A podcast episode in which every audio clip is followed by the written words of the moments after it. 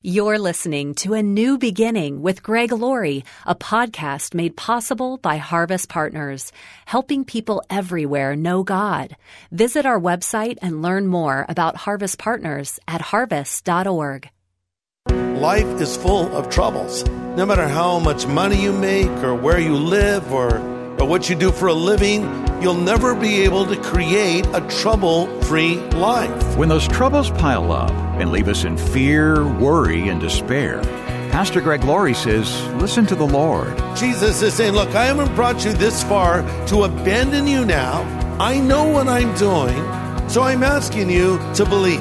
I'm asking you to trust me.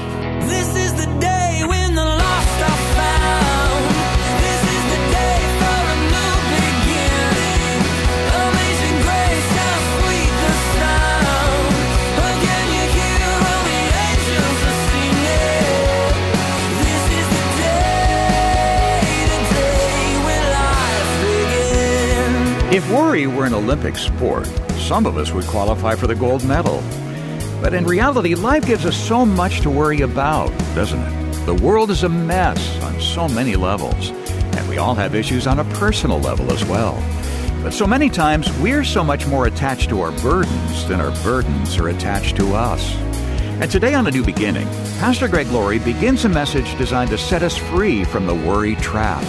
Good encouragement worth taking some notes.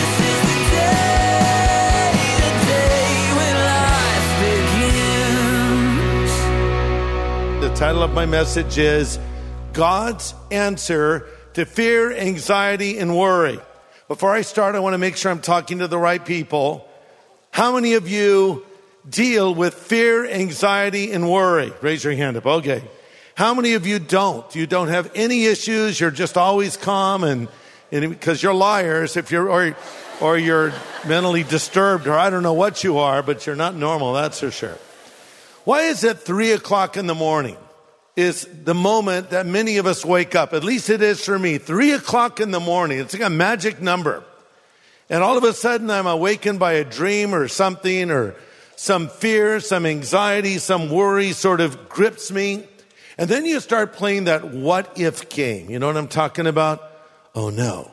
What if this happens? And what if that happens? And all of a sudden you find yourself filled with deep fear, intense worry, and crippling anxiety. Well, that's what I want to talk about in this little series I'm going to do on God's answer to fear, worry, and anxiety. You know, when a child is afraid of the dark, they need someone to reassure them.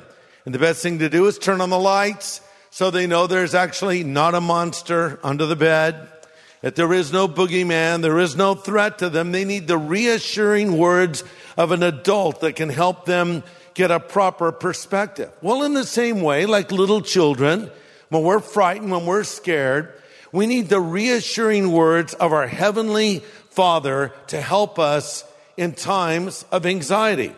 And you know, we all deal with fear. What I'm amazed by is how, if there's not enough to be afraid of, we pay money to be frightened, right? Oh, the new scary movie. Oh, it's really scary. And then the scariest scene of the scariest movie comes on, and what do we do? We cover our eyes. How many of you have seen the film Jaws? Jaws, it's been around forever. Anyway, I, it's hard for you to believe now, but back when that movie came out, people were freaking out in movie theaters. No one wanted to go in the water. People didn't even want to take baths after they saw Jaws. And there's this one scene where the captain uh, of the little boat is swallowed alive by the shark. Now, when you look at it now, it is so fake looking. It's like the fakest shark ever. But somehow, when I saw that scene for the first time, I was like, oh, it's horrifying, you know. So there's scary movies, and then there's amusement parks and these crazy roller coasters people can get on. Uh, I just decided a while ago, I'm, I'm not going on another roller coaster. I don't know if I ever enjoyed it. Even when I was a kid, I went to Disneyland not long ago with my son Jonathan and Levi Lusko. And uh, we brought along some of the little kids. Levi brought his daughter Daisy, and Jonathan brought Allie and Christopher. And so we're talking about rides that go on, and they decided they wanted to go on the new Guardians of the Galaxy ride over at California Adventure. Now, I, I've been on that ride. It used to be called the Twilight Zone Tower of Terror, and I hated it because I hate to drop quickly. So I'd already done it. I said, I, am not going. So Jonathan and Levi and Christopher, little Christopher, went on this ride and I took the little girls over to Mater's Junkyard Jamboree. And even that nauseated me a little bit. There was a lot of swing in there and a lot of hearing Mater's voice saying, get her done, get her done, right? And by the way, the guy that is the voice of Mater, Larry the Cable Guy, is a Christian who uh, is uh, listens to our radio broadcast all the time. So anyway, uh, so I've decided I'm tired of paying money to be sick to my stomach and to be scared. But then there are things that really are frightening in life. I heard the story of a hitchhiker a man in a pickup stopped for him and the hitchhiker jumped in the back. And as it turns out, the man driving the truck had a coffin in the back that he was delivering. So the hitchhiker was sitting there and it started to rain and he didn't want to get wet. So he climbed in the coffin and the hum of the engine caused him to fall asleep. Well, unbeknownst to him, the uh, truck driver stopped and picked up two more hitchhikers. So they climbed in the back of the truck and they're cruising along and then the rain stopped and the guy had fallen asleep, opened up the top of the coffin and sat up. The other guys jumped out. Needless to say, now that's scary. That's scary. But so there's a place for rational fear. And that we actually want to have that fear. Like I'm on the edge of a, of a cliff. It's good to have fear and step back a little bit. I'm not talking about rational fear. I'm talking about irrational fear that gnaws at us over time. The fear of the unknown the fear of losing something we have, the fear of losing control, the fear of the future. And there's a lot of things that stress us out. And one of the reasons is because we get our information on demand now so quickly. There's threats of war. We open up the newspaper. Well, very few people read newspapers anymore. You go to your favorite news site or your news feed on your phone or on Twitter and you're reading the headlines, you're scrolling through and, oh, there's a terrorism threat over here, another terrorist attack in another place and all those things. And then there's the personal things we worry about. Losing our health, losing our job, even worse, losing a member of our family. And this is not limited to older people. When you're young, you worry all the time.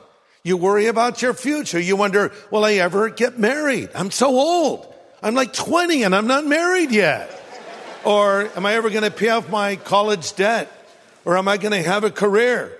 What will it be like to be an adult? And then when you're an adult, you look back in your childhood and say, man, I wish I was young again. Those were the good old days. I didn't have a worry in the world, right? And I actually read the other day that millennials are the most stressed generation ever. That's interesting. The most stressed generation ever. They say they're even more stressed than what is called the greatest generation. That's a generation that came through World War II. And I think there's a two word answer to why millennials are stressed. Avocado toast. You know, there's something in it. It's messing with your mind. Just stop. I actually read a, a headline. A millionaire gave advice to millennials. He said, stop buying avocado toast if you ever want to buy a house, right? No, seriously, the, the stress is caused clearly by these things that we all have. How many of you have a cell phone? Yeah, how many of you? Every, most of you, yeah. Okay, how many of you don't have a cell phone? You might be the smart ones, you know? But, uh, you know, we carry these things around. And I was very excited when this technology uh, came to be because I'm old enough to remember when the first cell phones came out and they were very large. They were called the brick and they were made by Motorola. And they really were like a brick. They were massive. They had a battery life of like eight minutes. Uh, but yet we were so excited to be able to carry a phone around. But now these phones are causing so much stress. Uh, they've said that the most stressed people are called constant checkers.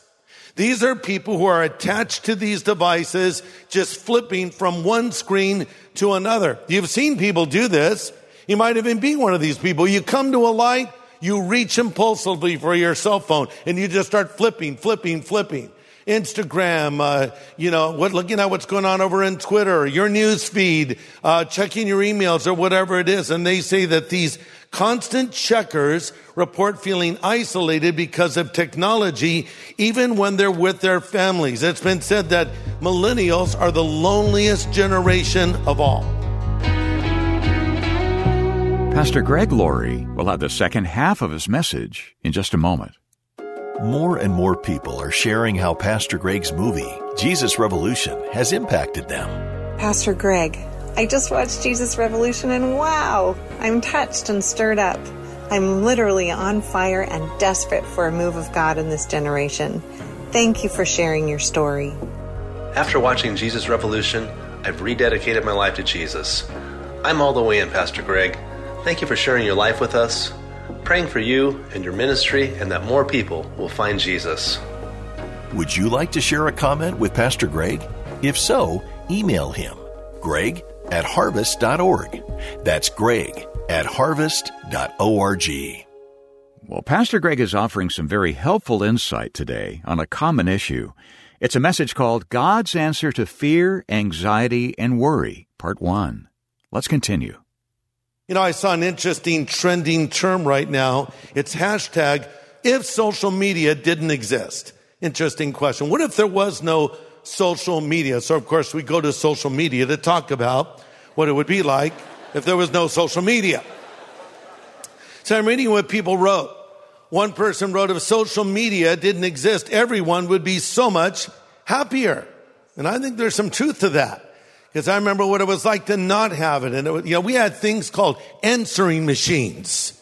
And when you got home, you'd turn it on and you'd hear all of the messages for the day, but the rest of the time, in some ways, ignorance could be bliss. Another person said, well, we would have a lot more productive people.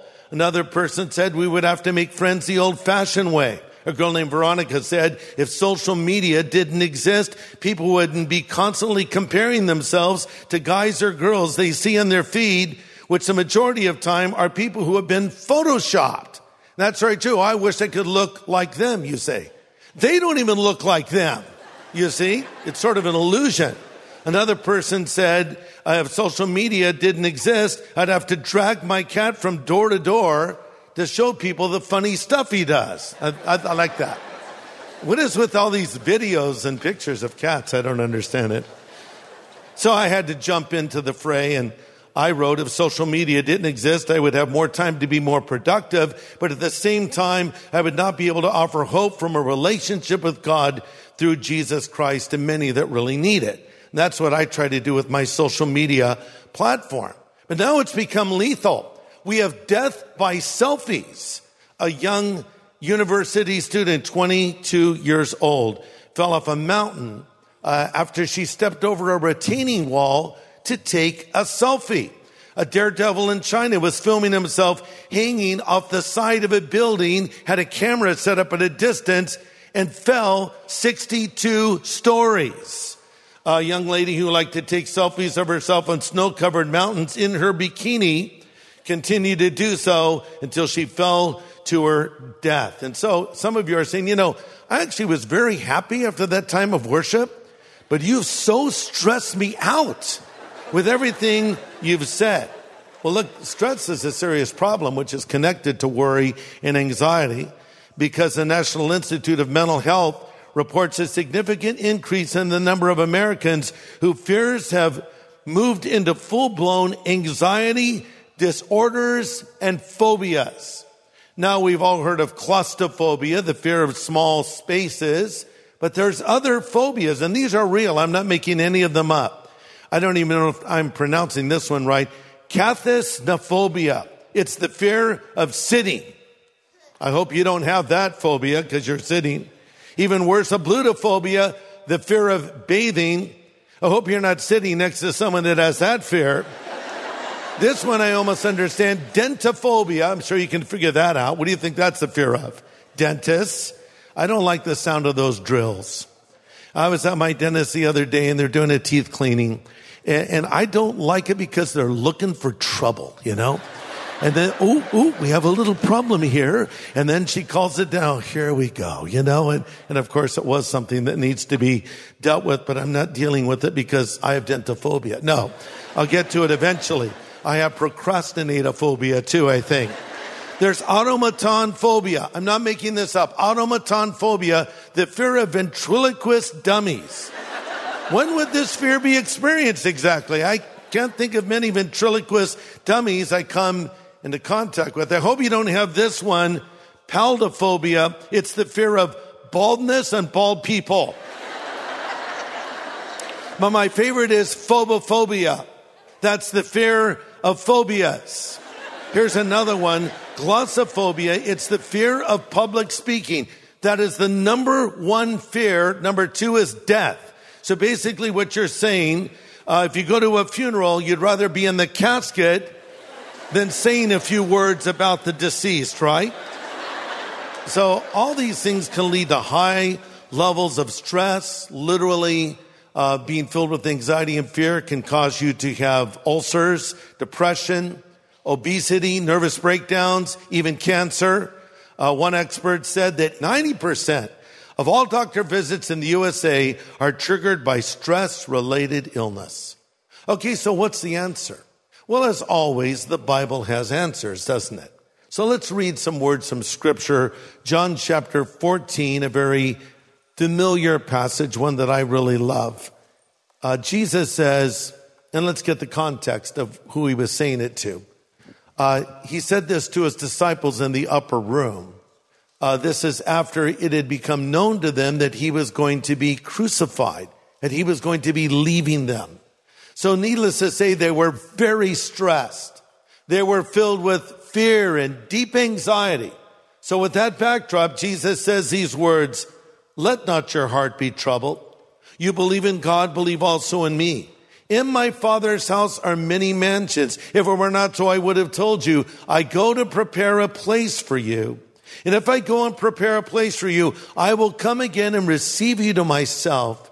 That where I am, you know and you may be there also. And where I go, you know, and the way you know. We'll stop there. The word that Jesus uses here for troubled is a picturesque word. It means don't let your heart shudder. You ever had your heart shudder?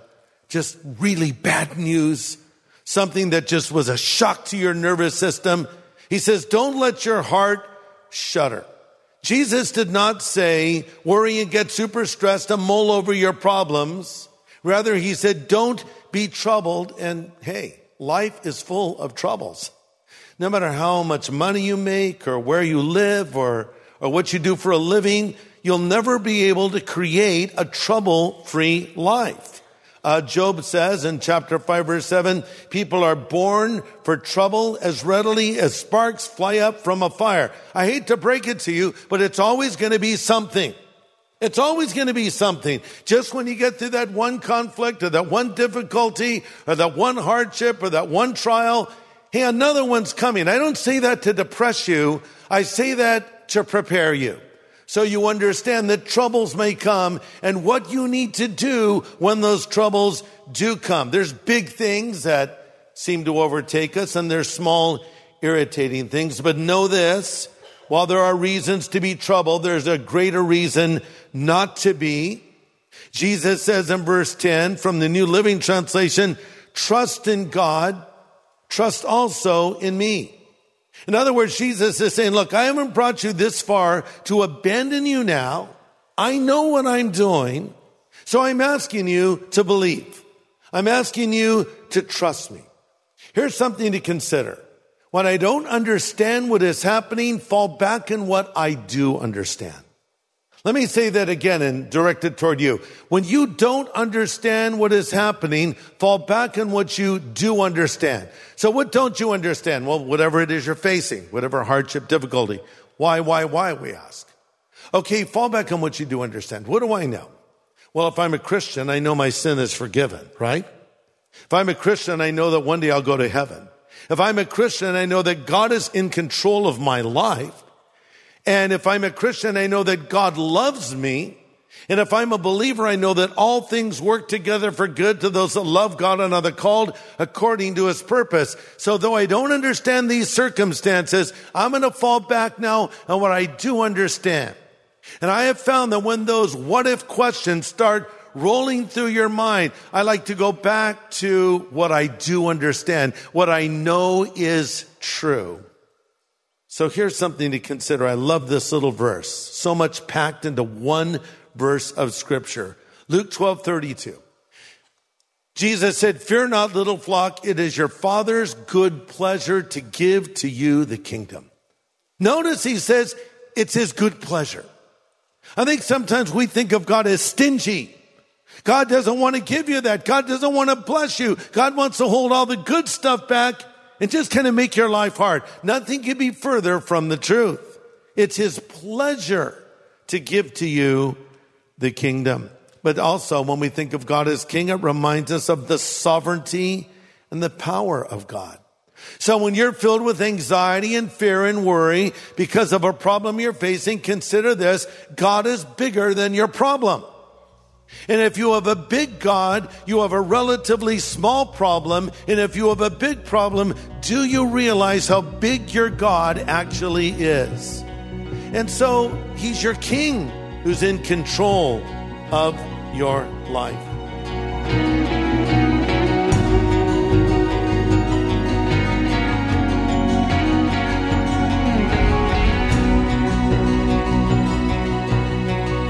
Great encouragement today from Pastor Greg Laurie. And his counsel isn't finished. He'll have more from this presentation next time here on A New Beginning.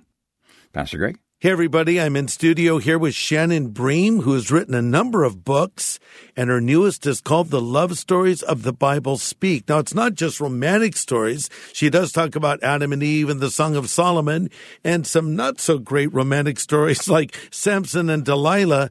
But Shannon, you also have a chapter on the relationship of Jesus and the apostle John. Mm-hmm. John is described, well, he describes himself as the disciple whom Jesus loved. And that can almost appear arrogant, but I don't think it's arrogant at all. In fact, I think it's the opposite. If he said the disciple that loved Jesus, that would be one thing, but he didn't boast of his love for Jesus. He boasted of the love of Jesus for him. And it reminds us that when Jesus was here on earth, he Yeah. was fully human, like Yes. we were. So he had friendships and he had relationships, and we can look at those and see how these people related. Think about, um, I talk about in the book, The Amazing Race. If you've ever seen the show, I Mm-hmm. love this where people pair up. It could be a family member, a friend. They go on these crazy, you know, jaunts all over the planet solving clues and doing these things. But at some point, you see a meltdown. Mm-hmm. And you think, like, when you're uh, under pressure and you're traveling and you don't have food, and you don't have water, like, that's what Jesus and his apostles were doing a lot of the time. Mm-hmm. That's where their relationships were formed. And we see John at one point, you know, he was, he and his brother were called the sons of thunder Yes. because he would want to call people out and, like, Jesus, do you want me to call, you know, fire from heaven down Yeah. on them? Like, he was, and, and Christ really walked him through, like, no, if people are doing things in my name and for my heavenly kingdom and glory, there's no reason for you to judge and, you know, wipe them off the face of the earth. So you see his relationship mature as he grows, but we see very real friendships that Jesus Mm. had as a human being. And we would read that he would lean his head on Jesus' chest, Mm-hmm. you know, so almost as though not to miss a thing. And then John outlived all the other Right. apostles and they thought they'd never hear from him again. According to church tradition, he was put in a, a pot of boiling oil and survived it. And they banished him to the island of Patmos and God gave to John the book of Revelation. That's incredible. Mm-hmm. But he, one of his big messages, and you see it in his epistle, is love one oh, another. Oh, yes. Absolutely. And we see too that this strong relationship, this bond that they had, he was there at the cross. Remember, Mm. Yes. almost everybody That's had right. abandoned Jesus. Right. The women are there. John is there. Yes. And you see that moment where Jesus knows that he's going to have his earthly death. Yes. And he says, um, you know, basically, you're going to be the one to take care of my mother Yeah. now. This is your son. This is your mother. Um, and so to entrust John with Mary, um, who was then a seed, they both were of the early church. Um, so many people had abandoned Jesus and were Right. rightfully frightened for their own lives at that point. But John stayed to the bitter, bitter end there. Mm-hmm. That's just one of the things Shannon Bream writes about in her brand new book, The Love Stories of the Bible Speak. And we're offering this book to you for your gift of any size this month to help us to continue to bring God's word to people and proclaim the gospel. Yeah, and Shannon highlights a number of relationships in Scripture, uh, more than a dozen, in fact, including Adam and Eve, David and Abigail, Ruth and Boaz, Mary and Joseph, and many others. We learn so much about the different aspects of love spoken of in Scripture. We'd like to send this new book your way to thank you for partnering with us so these daily studies can keep coming your way. We're completely listener supported. So ask for the Love Stories of the Bible Speak as you donate today. You can call us at 1 800 821 3300. Call anytime 1 800 821 3300. Or write A New Beginning, Box 4000, Riverside, California 92514. Or just go online to harvest.org. Are some big problems stealing your joy and peace of mind? Next time, Pastor Greg reminds us that no matter how big our problems are, God is bigger still. More good reassurance coming. Join us here on A New Beginning with pastor and Bible teacher Greg Laurie.